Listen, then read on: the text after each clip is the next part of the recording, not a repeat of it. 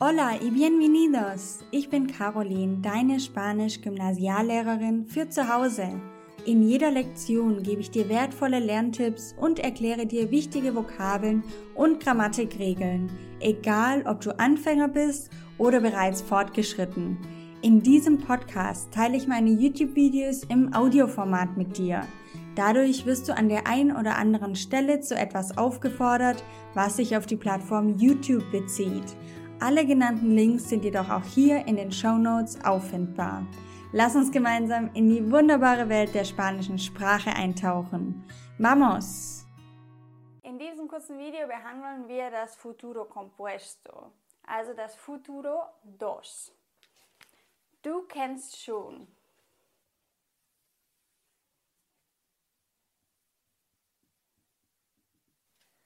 Das Futuro ir a und das Futuro Simple.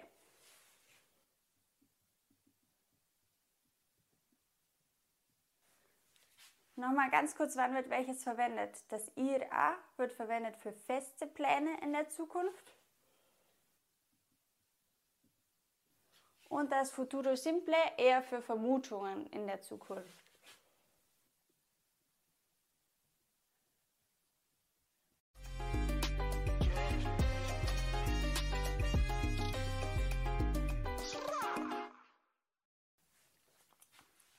Lass uns das Futuro Simple nochmal ganz kurz wiederholen.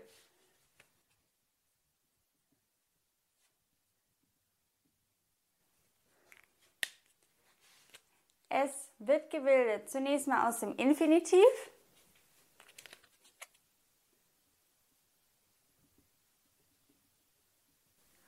Und dann geht es auch für alle Verben gleich weiter. Also AR, ER und IR Verben werden hier gleich gebildet mit folgenden Endungen.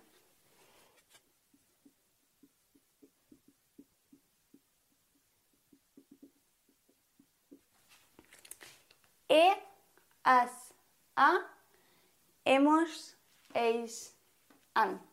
Vorsicht, bei der ersten Person Plural haben wir keinen Akzent. Es gibt natürlich auch unregelmäßige Verben für das Futuro Simple, zum Beispiel haber. Haber ist eines der Verben, die einen Vokalverlust erleiden. Das heißt, das Futuro Simple würde folgendermaßen lauten. Habré, habrás, habrá, habremos, habréis, habrán. Nein, du hast kein habera, sondern abra. Das ist die Ausnahme. Okay, dann gehen wir einen Schritt weiter und kümmern uns um das Futuro dos.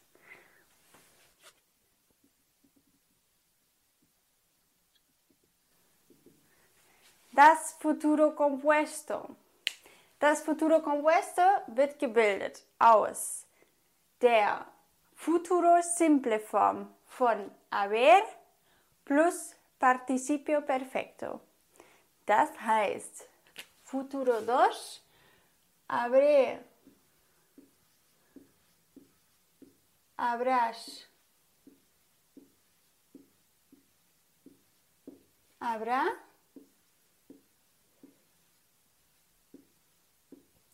abrimos.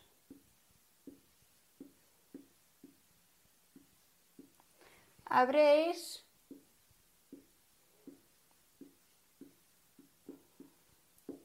habrán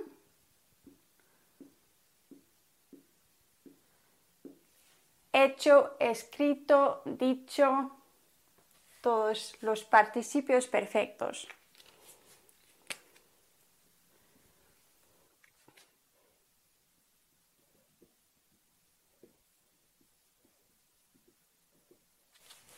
Wie wurde das Partizipio Perfecto nochmal gebildet?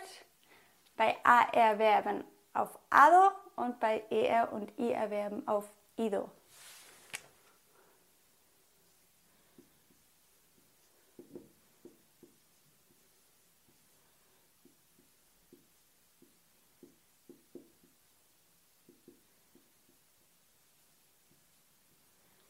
Und dann gibt es natürlich bei dem Participio Perfecto auch wie gewohnt die Ausnahmen wie dicho oder escrito, die man einfach auswendig lernen muss.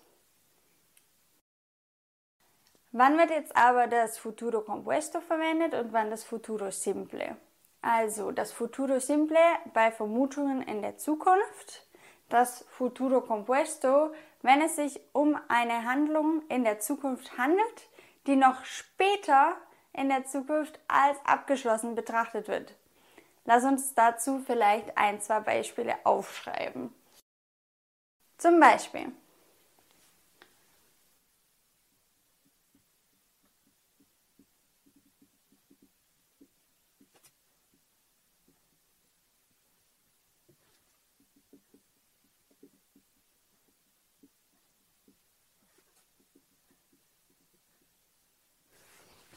Zum Beispiel, mañana la manifestación será a las 2. A las 3 ya habrá terminado. Das heißt, wir betrachten diese Handlung noch von einem späteren Zeitpunkt. Um 3 Uhr wird sie schon beendet sein und gehen quasi nochmal einen Schritt weiter in die Zukunft. Noch ein kleiner Hinweis. Participio Perfecto, denk immer dran, ist unveränderbar. Das heißt, wir haben hier keine Anpassung an männlich, weiblich oder Singular Plural. Ein weiteres Beispiel wäre Esta noche saldré. Heute Nacht werde ich ausgehen. Und die andere Person fragt zum Beispiel, ¿Ya habrás cenado antes de salir?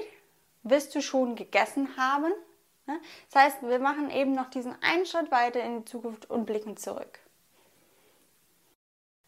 Vale, muy bien chicos, entonces ya sabemos, ya conocemos el futuro compuesto. Muy bien.